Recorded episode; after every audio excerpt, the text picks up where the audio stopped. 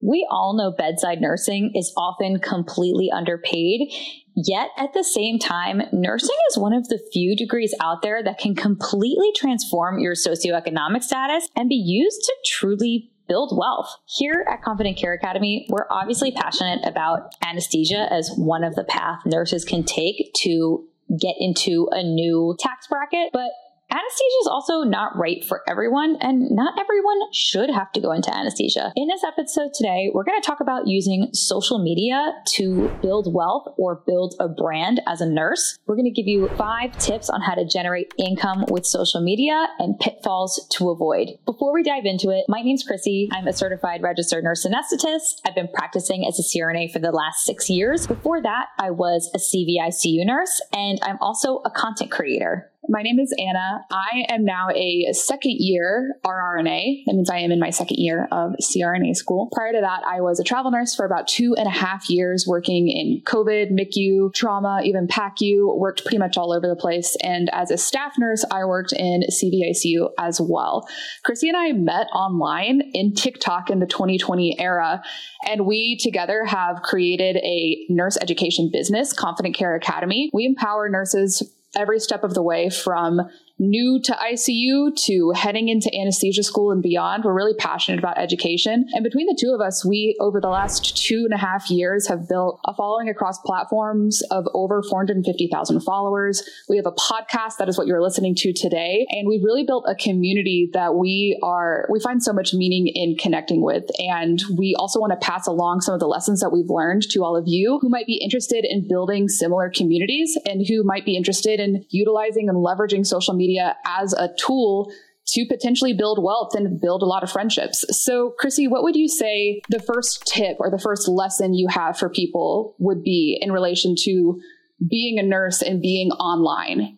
I think the absolute most important tip if you're going to build a social media presence, whether that is as a content creator, influencer, or whether you start creating a personal brand to launch a business, you have to know your why. It's really tough being consistent on social media. We all have lives off camera. And it's also really challenging being in the public eye. There's always going to be backlash online, even when you're doing the right thing. It can be really hard to be picked apart and put yourself out there. In order to keep showing up consistently and deliver the message you want to deliver, you have to know your motivation. You have to have a starting place that you're building from. Here at Confident Care Academy, it's safe to say that you guys are our why. For every single piece of content that I create, create, I am speaking to a younger version of myself, which is where I think it's safe to say almost all of you are right now. Sometimes I look back on the new to ICU content and I think about things that I struggled with as a new grad nurse or things that I know other nurses around me struggled with. When we're writing scripts for the podcast, we are writing scripts for people who are along different points in the journey. I liked what you said about staying consistent. I think that's a huge takeaway from social media that it is something that is very much an accumulation over time. It is not something that happens in a day. You might experience what it feels like to have a video go viral. and you might experience like, you know, all that dopamine hit of like, oh my gosh, this video has blown up. But really showing up and then having a why for why you're showing up, whether it's to educate the general public, to connect with other nurses, I think really figuring out what your why is and then knowing that it's going to be something that you're just going to have to be consistent in. You need to show up every day or every week or every month, whatever consistency like looks like to you. I think it's helpful for frame of reference to know that it's something that takes a long time, right? Like, did you even think about that at the time as you were starting? Like, did you have your why completely ironed out when you first started, Chrissy? No, actually, it's funny. In the beginning, my why was I had started a food blog and Instagram because I was learning plant based cooking. And at the time, I couldn't find recipes that were flavorful enough or reasonable enough to create that I enjoyed. And so I had an account called Chrissy Goes Hippie. And if you scroll back far enough in my Instagram, you can still find those old posts. And then I got on TikTok to share food recipes. And then I kind of stumbled into like a, a trend that reminded me of my job as a CRNA. I posted like an anesthesia video that was silly and it blew up. And then I realized that people really wanted to know about this career and what a need there was for information. And then it reminded me of how little information there was for me when I was trying to figure out what being a CRNA was like or how to just, uh, or how to become a CRNA, I should say. And then it really reminded me about how little I knew as a nurse. When I was an ICU nurse, I had just so many gaps in knowledge and every day in CRNA school was just a light bulb moment for me about the information I wish I had back when I was a bedside nurse. So I kind of pivoted from creating food content to filling this need not only for the audience that was requesting it, but also writing content for my former self. Every single piece of content that I write is designed to address a question that I had myself along the journey or that I know you guys are still having. And that's also, I think it's safe to say, why we created the Confident Care Academy membership. We also didn't have resources at the time, and that is why we created an entire video lecture library and discussion board for wraparound support so that we can give our younger selves and people who are in the same positions as us the education and support that we wish we had. So that is my why. Chrissy goes hippie. I love it. So I feel like the podcast is the place where you're really getting like the scoop of the lore, like Chrissy origin story type of stuff. because this is stuff, you know, I mean, I didn't even know that the name of your food blog was Chrissy Goes Hippie. And it's so cool to see your why evolve over the last couple of years. I think I was the same in that I didn't initially come online to social media to immediately start educating other nurses. I think I initially reached out looking for community and I initially reached out on TikTok in 2020 as a COVID ICU nurse. And I was really trying to do two things. I think I was trying to learn how to make videos as kind of a distraction from how like rough things were in 2020. It was like a welcome distraction. And then I was trying to educate the general public about, you know, vaccines and COVID. And then I was also looking for community with other nurses who are going through the same thing. And over time, I think I really found that similar to you, Chrissy, like I love educating and then as my former self wanted all of these answers to these questions, I found myself making more and more content that was catered to like me three years ago.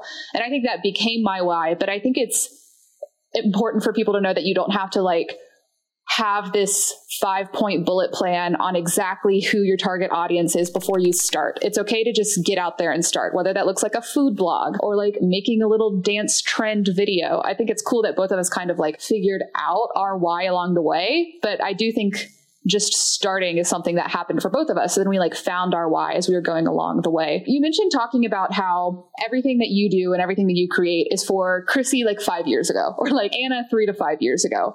So, what can other people do as they're looking to start to make content in relation to thinking about like what other people want? Like, what is an audience that you should target, and like, what advice do you have there? That's probably the hardest question that every content creator or future content creator comes across because sometimes you don't know the answer until you're working through it, right? Just like knowing your why. But the most important thing is to know your audience. If you don't know your audience, if you don't know what they're looking for or who they are or what they're interested in, you can't be everything to everybody. It's important that you are creating with one specific person in mind. So, you know, again, for me, my audience is people who are along the journey that I've already been on. For you, your audience might be something totally different. I think it's important for people to realize that content creation contrary to popular belief, is not about the creator at all. Even when we're consuming lifestyle content, you know, you see people who have like the perfect little houses and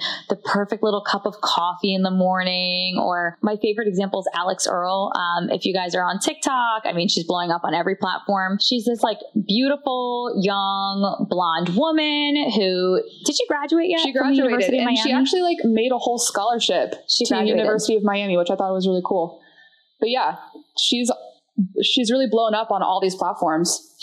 She's blowing up millions of followers and Alix Earle, on the surface level, she was almost like a phenomenon that people were trying to study. They're like, why is everyone obsessed with this blonde girl? Like, is it just because she's white and blonde and pretty? Like, what is it that she offers? And when we look at content creators like this, it's easy for us to say, like, oh, it's just because, you know, they're beautiful and they're aspirational. But I think that people like Alix Earle offer something much more than that. By her showing up consistently and being a really good storyteller, she's providing a sense of a parasocial friendship. You actually feel included in her life, like you're behind the scenes or part of the friend group if you're a loyal follower and you keep coming back. And at the end of the day, what people crave most is friendship and connection. I completely agree. So even lifestyle influencers, yeah, they're not really creating about themselves. They're still creating something for you to consume. It's so interesting in relation to like lifestyle content in general because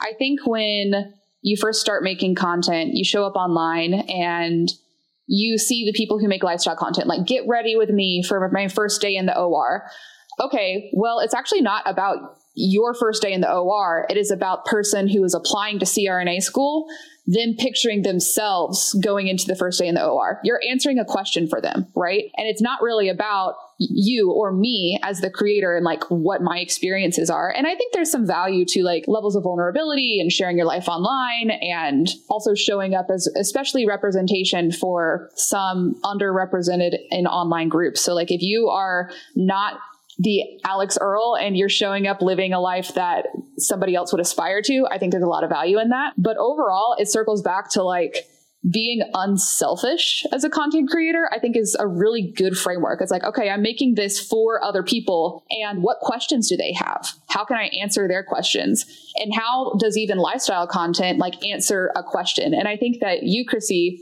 and Stacy both to me answer a few of my questions of like, okay, what is my life going to be like after CRNA school? I want to see what the life of Chrissy CRNA is like because I want to know if what I'm doing right now in school is like worth it, right? So I think it's interesting to kind of think about content from that perspective of like being unselfish as like a content creator. And like, do you feel like that has shifted your perspective about like what types of content you'll make? Like trends versus like high yield question and answer like do you feel like that shifted the way that you like approach content over the last couple years um i think that it's uh, okay so if i had like endless amounts of time and i could just completely clone myself i would probably create different content than what i'm making now or i should say more content that's different in addition to what I'm making now. So, yes, I would continue doing question and answer style content because I like answering people's questions. And if you have that question, thousands, if not hundreds of thousands, if not millions of other people have that same question. So I think it's very valuable and high yield to do that. I do like making the mini vlogs where I show a day in life because I do think it's important for people to be able to picture not only what their life could look like if they're going to become a CRNA, but also what a CRNA does. I think it's really important for the general public to know that we exist and that we are highly trained and educated and that we take really great care of people when they're under anesthesia. But I also think it's okay to include the silly fun trends or dances or voiceovers I think people initially might see that as not providing value or being young or a waste of time. But to me, being able to see a person you admire as a little silly or doing something that's relatable or something that speaks to a younger audience perhaps provides value in a different way also. And I like how you said it, Anna, about kind of humanizing. I guess you didn't use this term, but it's almost like humanizing the experience, right? You don't want to just stay on a pedestal and like portray yourself as the perfect, you know, all knowing, all powerful professional on social media. I mean, you can, but no. it's not relatable. I think the age of the influencer truly has died and has been replaced by the age of the content creator. And what I mean by that is, you know, influencers are very like 2012 Instagram, like perfect photos, perfect grids, perfect feeds, the perfect travel blogger. Like you know, you looked at your feed on social media and everything was picture perfect and it was all aspirational and we knew nothing about the person's flaws. And then like enter Emma Chamberlain era and she's kind of just like documenting herself along the way and Victoria Paris and we're just seeing like messy action and more relatable videos and that kind of style has really captured the audience. And then we entered like the era of 2020, like dancing doctors on TikTok, and they were criticized at first, but it's just so important that we humanize ourselves. And it really comes down to that like, know trust funnel.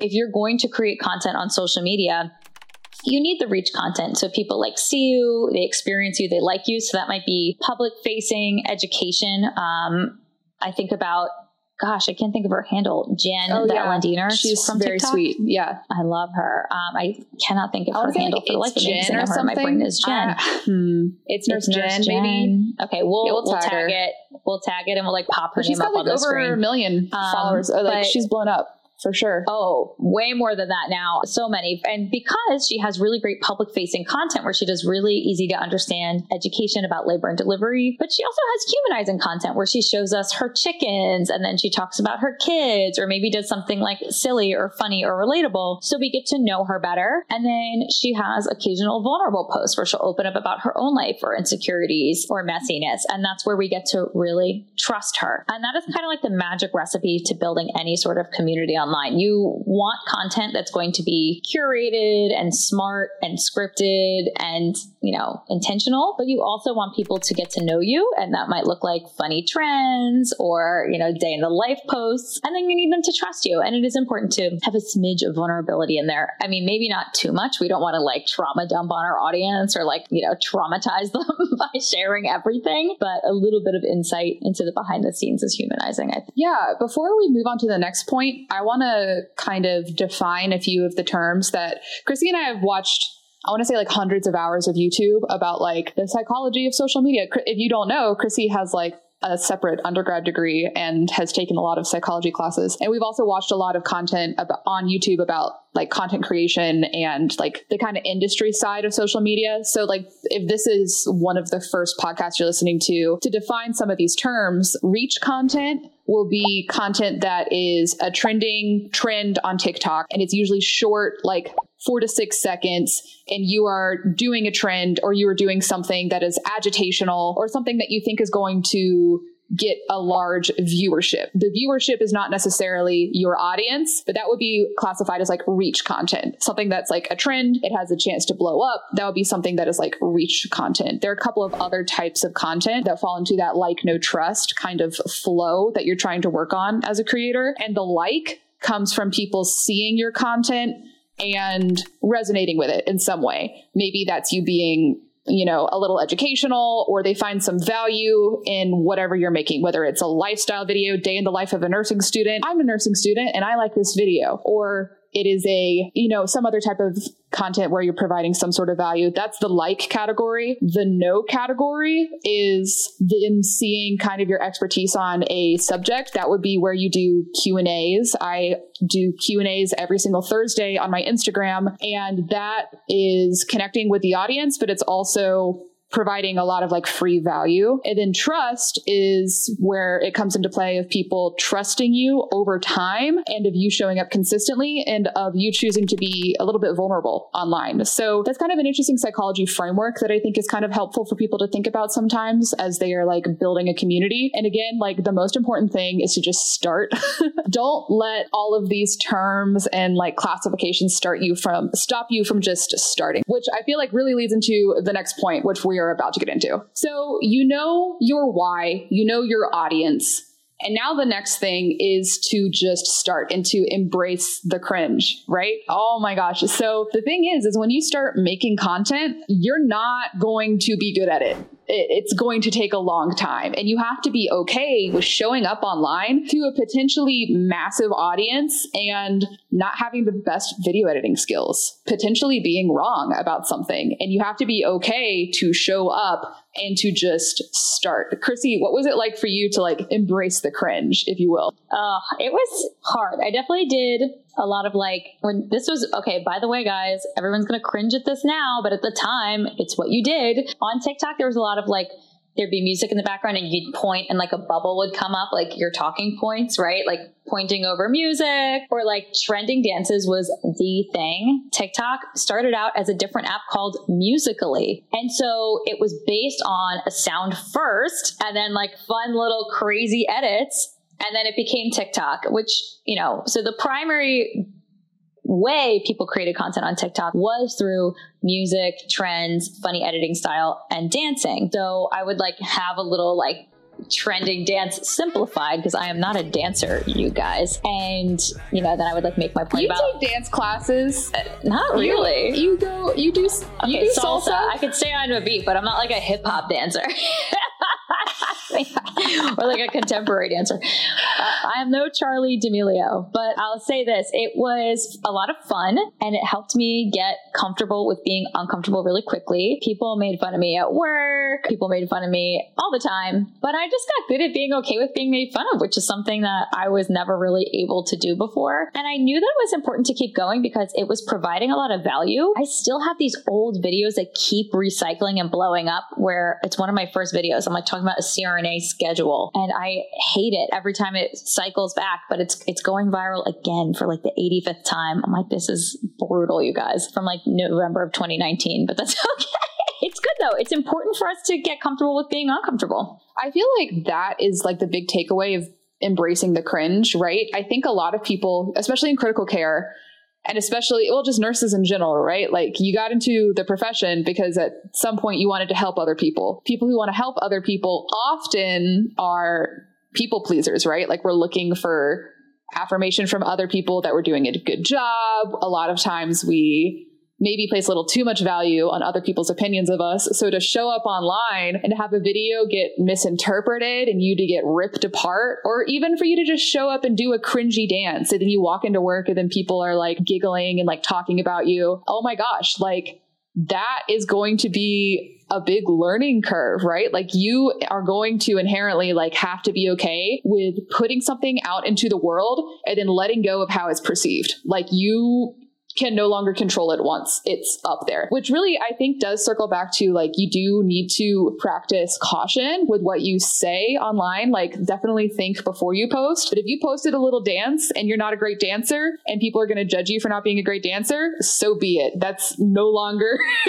that's no longer your problem, right? So I think for me as a people pleaser, showing up or like a recovering people pleaser, showing up online in 2020 and 2021 and beyond, I feel like helped me grow as a person a lot faster to be okay with not every single person liking me, right? Especially like if you do public facing education stuff. Like if you are telling people that you need to wash your hands and get vaccines, that's apparently controversial in the United States of America. Like that's not going to be well received by everybody. And you're going to have to be okay with standing behind your values, right? And standing up for like what you know is right, even if it's not always well received. Like, did you ever receive some backlash for anything that you like stand 10 toes down in? COVID or otherwise, Chrissy? In the early days of COVID, oh guys, this is gonna grind my gears. Here's a little bit of lore coming coming your way. I'm about to drop some tea on some uh, some of the nurse talk tea of social media. So in the beginning, when COVID first hit the US, I was keeping up to date on every article that came out. I read every single thing that came out of the UK. I read every single thing that was just being written internationally at all. And I was bringing it to my hospital. Anything that I thought was useful, I was sending to the critical care department in my hospital, but I was also sharing on social media. And I think I did grow a little bit of my following during that time in that way. But eventually I got really tired of the education going viral and hitting the trolls of the internet while I was simultaneously working on the front lines. I was showing up at work. I was constantly on airway call, intubating all of our COVID COVID patients in the trauma ORs, dealing with all of the horrible things that were rolling in as a result of the effects of COVID 19, and then also helping out in the ICUs. We were taking shifts in the ICUs, um, helping manage the patient, working with respiratory therapy. They were super short staffed and the nurses. So that was very emotionally draining for me. And then having my content consistently get picked apart and going viral with the wrong side of the internet, I just stopped posting about COVID 19 content because I couldn't handle it anymore. Then proceeded to get backlash from some of the COVID warrior nurses of TikTok who came onto TikTok after me, had no idea that I used to post that content, and criticized me in a private friends only post for not being like a, you know, public facing COVID 19 lecturer like they were. Like they were like on some pedestal. By the way, none of them had worked with COVID 19 patients at all. They were all like work from home people. Like I was horrified.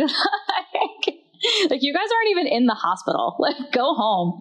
And it it was really hard for me. I was getting a divorce at the time. My grandfather was dying. Um, it was, it was like literally Christmas. It was literally Christmas Eve as well.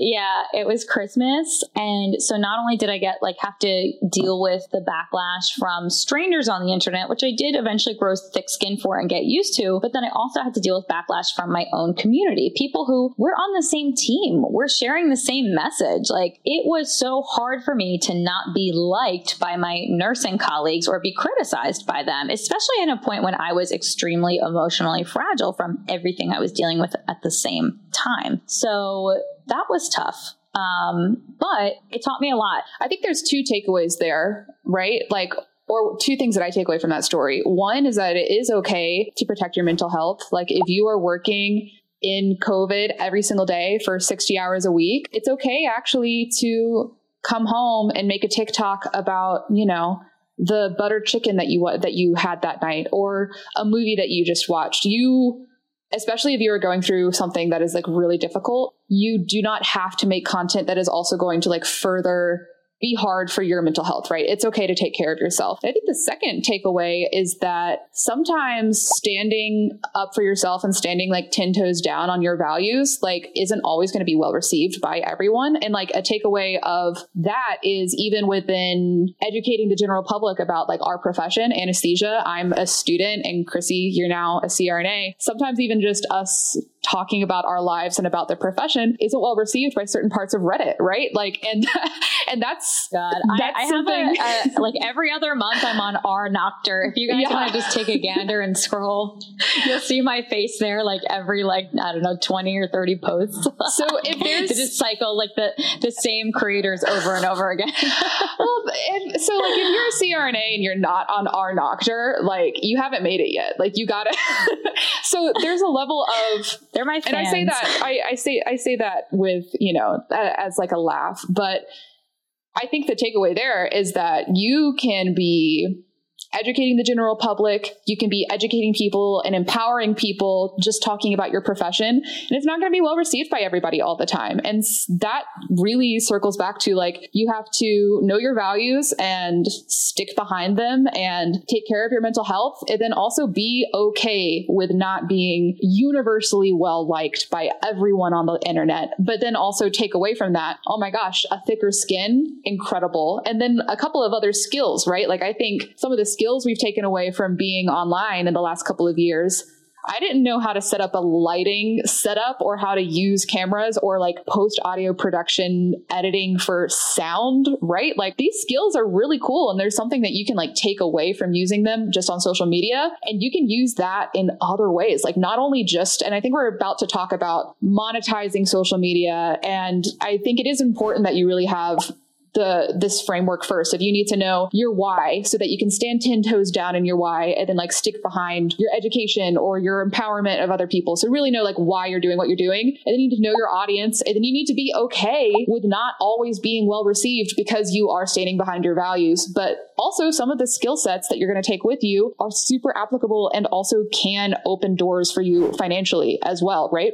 Oh, it's so true. And so not only can it open doors for you financially, but sometimes nurses nurses are the most flexible people on the planet, I am convinced, and they're also the fastest learners. So you might not have the skill right away, but I know that if you've ever worked bedside nursing, you can pick it up quick because how many times in a shift do you have to figure out new equipment on the fly, a new medication you haven't heard of, and you learn it in 30 seconds and like can turn around and execute something safely. Nurses can handle anything, I'm sure of it. Before before we get into the last two tips of the episode, we have a bonus tip, and that is brought to you by the sponsor of today's episode, Metricool.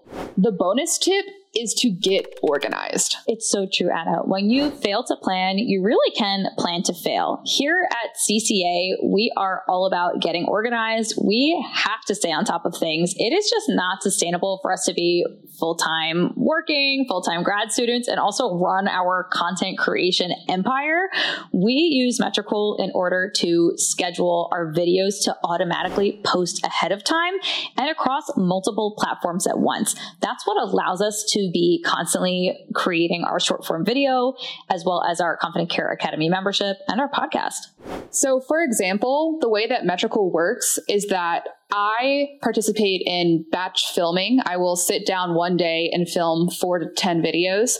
Metricool allows me to schedule those videos to publish on TikTok, Instagram, YouTube Shorts, and even Pinterest.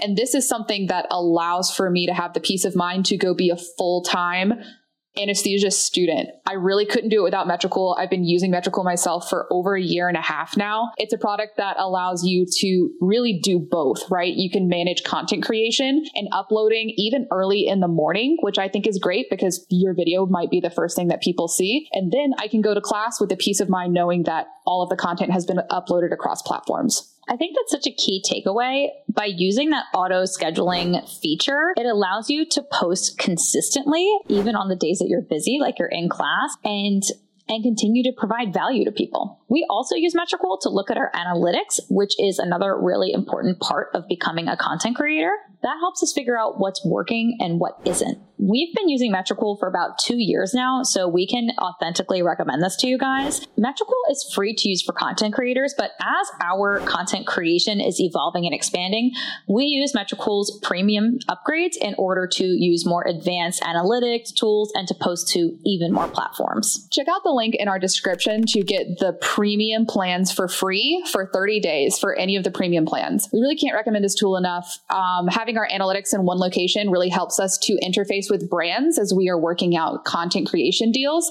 And it gives us peace of mind to know that all of our content is getting uploaded across platforms. Again, the tool is free itself, and you can try out the free premium plan using the link in bio. I think that really brings us into that next point we wanted to talk about with monetizing. Anna, how do you like to approach monetizing and interfacing with brands? This is my big takeaway for every nurse out there, especially if you're a woman and especially if you struggle with being a people pleaser, negotiate like a Chad.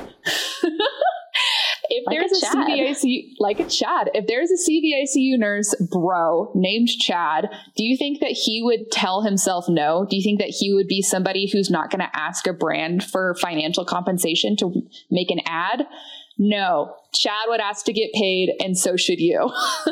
Absolutely. And Chad would also charge what he's worth. If you I think a big misunderstanding that people who are not in the content creation space have is they look at following count and think that is what price point is based off of. But brands actually care much more about engagement. Brands are going to see have much more successful ad campaigns by dealing with medium to small size content creators because their audience really knows them and trusts with them and engages with their content and is more likely to buy from them than if they are looking at a major celebrity who's posting a product, for example. So it's not all about the vanity metrics. You don't have to have a big following to charge what you're worth. If you are a professional on social media, you have a professional license behind your name. You automatically have some authority in the public eye and even with a small following, if you're providing value and consistently engaging with your community and they know you and they like you and they trust you, you have engagement, which is the most valuable piece. The very first takeaway from that is regardless of the size of platform that you have, I would say you really shouldn't ever be doing brand promotional work for free even if you have a small Instagram account, if you have a small TikTok, you need to know that you are replacing cost of a whole brand shoot by doing this for them, right? So if you negotiate a brand deal and let's say that you have 2000 Instagram followers and it's just friends and family and other nurses, right? And you agree to do a photo shoot or an Instagram reel for a brand, they're replacing the cost of videography, photography, on-set designer uh, people, the talent who's going to act director, post production editing,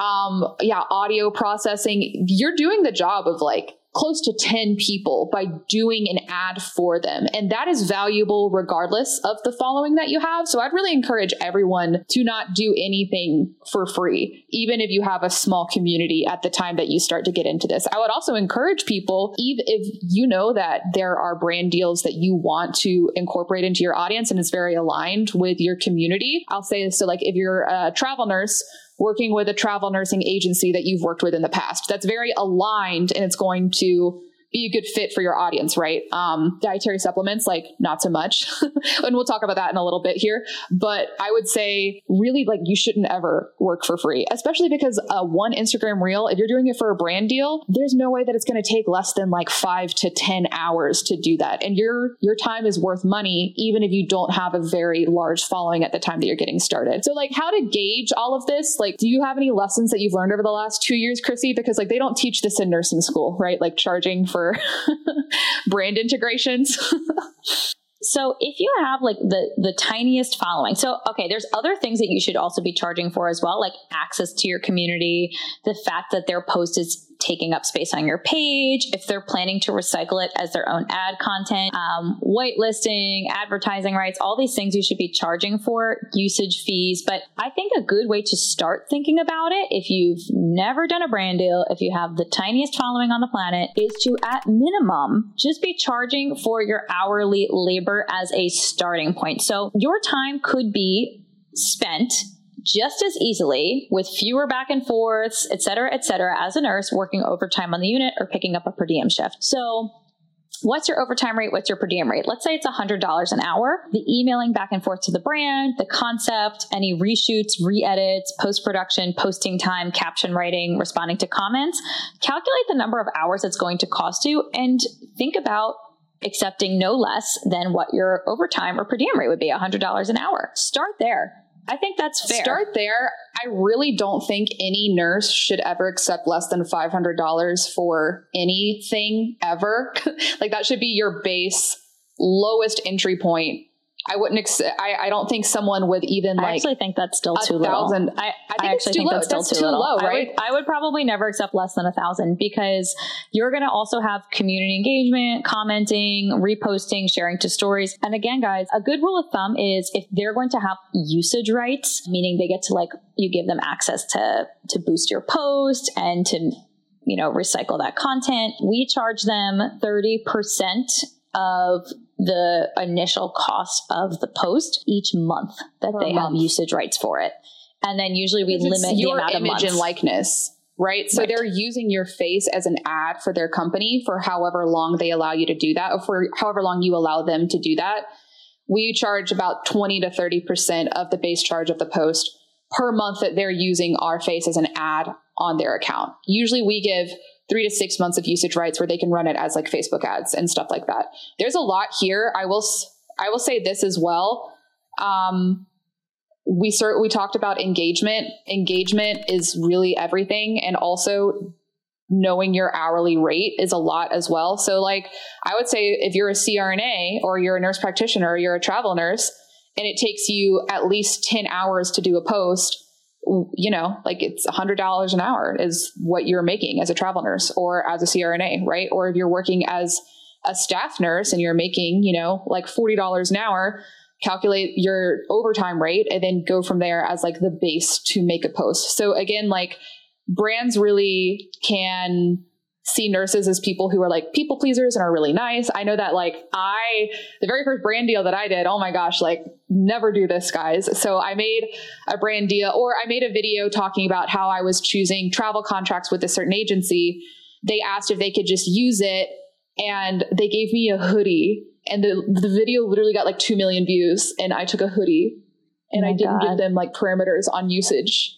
And I, that was, I, that I from that experience, I knew that I needed to learn a lot. So I went to YouTube and I watched hours and hours and hours of videos about how do I price myself? What should I charge for usage? What should I charge for whitelisting? And we can list in the description a couple of the channels that we thought were really helpful. But at the very least, you should never work for free. I want to add really quick one exception to this is if you're working for like a really small business and you want to do like a product for promo about something you authentically care about or a good cause that you care about, um, I will do posts either cheaper or I have done free posts for organizations that I'm very passionate about, or again, like small business owners. That's something that is a completely different story. I think that you could look at that as almost like volunteer time. So if it's something you'd be happy to volunteer for to support, then of course, please do that. There is kind of a problem right now with content creators almost like taking advantage of small businesses at the same time. So we we don't want to swing the other way either, like that's happening in the travel industry right now. But um, you know, for for big companies that have real marketing budgets, please charge what you're worth because again, like Anna said, if they were charging for magazine space, TV time, running ads across Google, YouTube, or really anything other than what they're paying you to do, it would cost them 10 times more. But I I recently did a uh, it was like a CRNA owned scrub cap company. I like did a promo for them because like they had like gone to my school and I thought, and I do a lot of like union education do that for free because i think it's a like value set that i'm very much aligned with but i do think that like nurses definitely should know their worth, know that they shouldn't be working for free. And if you do something for free as like a volunteer basis, just view it as like volunteer work to try to like help out a cause that you're passionate about.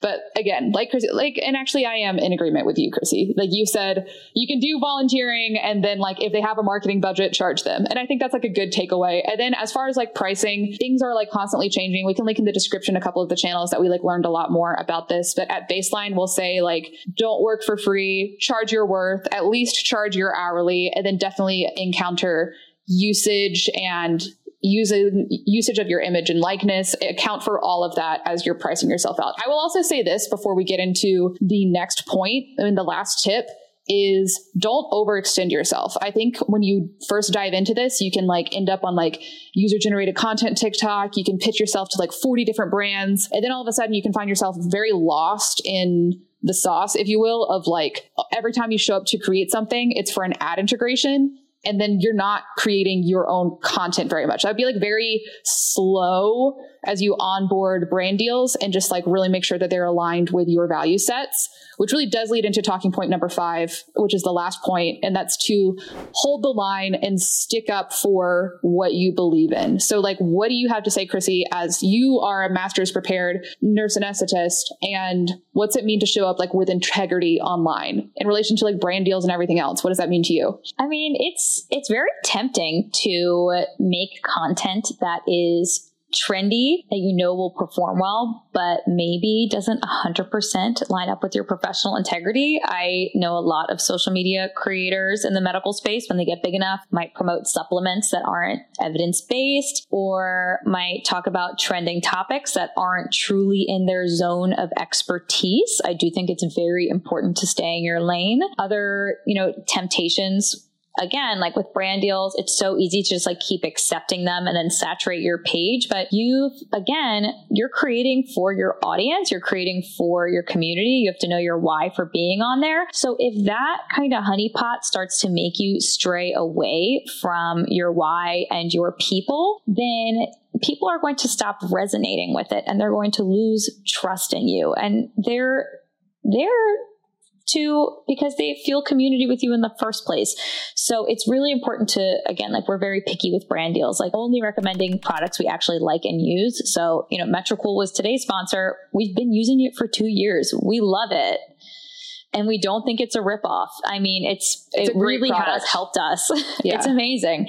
Um, and we wouldn't recommend it to you guys otherwise and you'll never see us promoting like dietary supplements with like no evidence. And i think like really pacing yourself as you're onboarding brand deals. And then like you said chrissy like the whole reason that you're online is for the community that you feel and build with other people. And like you said, I think it was a really great point. Like if you disconnect from that community and you kind of like betray your own values, like your community is going to sense that and then they're not really going to resonate with you anymore. And like that's the whole reason that like they gave you a platform, right? And then if you're kind of like not in alignment with your the values of your community anymore, like what are you without that community, you know? So like just be very cautious as you are accepting either brand deals or participating in certain trends. I would say definitely like like your reputation is on the line. What you post on the internet lives forever. And so, like, you will make mistakes and say dumb stuff. Like, I'm sure I have, and I've definitely made mistakes on the internet before, but I try to think about my content representing me as a human, but also like, am I comfortable with my patients seeing it? Like, I am also still a professional. Once that name is out there on the internet, I now represent my profession as well. Yeah. So speaking of patients and on the internet, like wow, this is such a topic here. um, patients are on TikTok, right? Patients are on Instagram. So, how should medical professionals present themselves online because I, I think that we really need to be bearing in mind that patients can see everything that you post and they are seeing everything that you post. So I think there's a huge like disconnect sometimes in what some medical professionals post on social media and what they find to be comedy and what like resonates with the audience. Like, okay, so what are some takeaways? Like, let's say you're a nurse, you want to make content on TikTok and you also want to do the right thing. Like, are there some things to avoid in terms of like bearing in mind that patients are seeing everything that you're posting? Don't make fun of patients. Yeah, don't, don't make, make fun, fun of of psych meds. Don't make jokes about sedating patients who are in Or psychiatric pain. episodes or pain Yeah. It's not or funny. minimizing their pain. It's just not funny. It's not It's not funny. Also, don't make fun of Also- new grads. Like all, Or all these students. Don't make fun of the med students. Don't make fun of the med students. If your joke centers somebody else being in a vulnerable position, it's not a joke and you shouldn't make it on the internet. And you also, it's not funny. So, like, avoid all of that content. Don't make it out of your own self preservation because the internet is forever, but it's also the wrong thing to do. So, jokes like that. The only time that it's like a joke that it's acceptable if it's like something about yourself, like, oh, I'm like drinking coffee because I'm tired because I'm going into night shift like that joke is fine. It's not really a joke if I'm like, oh, I'm drinking my fourth coffee because I hate my patients. That's not a joke at that point. You know, so like if it's Yeah. self deprecating humor, okay to a certain extent. I would just be very cautious with like the medical humor category in general. Just don't make fun of patients. It's Don't just, make fun of it's a great patients. starting point. also, Um, also along that same vein, I was going to say, don't share patient stories in detail Mm. because patients don't want to be exploited for content. Hot No. take. Hot Uh, take. it might be Tuesday for you and like a crazy story or an impactful experience or really great content, but it's also the most traumatic day of a person's life. Like, I feel like if I, you know, my, you guys have like heard this story a million times at this point. Like, my sister died in 2013, right before I became a nurse. And it was like a very dramatic scene with like the EMTs showing up and like we were doing CPR in the home. And then like we went to the hospital and they worked on her on the ER for like hours. And like, it, and it was just like very traumatic, the whole experience.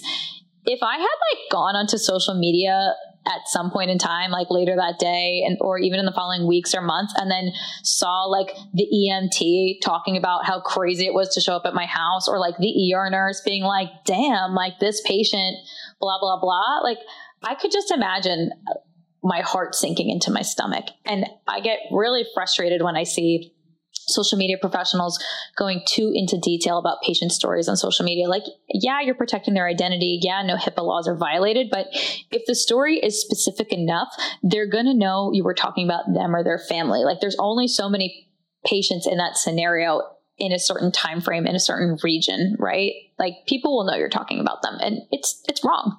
I honestly like avoid talking about patient specifics um, online. I think that it's inherently it's kind of exploitative, right? Like you said, it's like somebody else's worst day, and then what's the outcome from that? Like, are you using that story to get some clout on the internet and get a bunch of clicks because it was a crazy case, or are you disseminating your emotional process to something or providing education. And I think that you can provide education and I think that you can provide vulnerability without case specifics that are super specific, right? So like I have said online like I used to work with transplant patients and I've had like young patients die and that was really hard for me because I tried to do like everything I could and that was hard. That is vague enough that Broad. it's not it's not i didn't even say like the type of organ it was or like how old they were and the takeaway was like my emotional like impact from that not i had a 17 year old double lung transplant who got four coolers of blood and bled out da da da da da. That's specific enough that the mom would see that story and know that that was like her son or daughter right you can say like okay well i had uh, my first heart transplant patient and it was really cool for me because i have a grandfather who got a heart transplant and it was cool to be a part of that process. That's broad. That's fine. Or you can say something along the lines of like i had an ards patient and i learned da da da da da da about the disease process. But really just keep it super vague Because if there's a chance that somebody's mom is going to see that and know that you're talking about that case, you might make her worst day ever even worse and like exploit that worst day for a couple of clicks. And that's just like, I think, very icky. So don't do it. And you might have like good intentions. Like you might think that you're helping educate by giving a bunch of case specifics, but I would just say keep it extremely broad in general. And you can talk about a disease process and educate about a disease process without giving patient specifics so that somebody's mom knows that you're talking about them, right?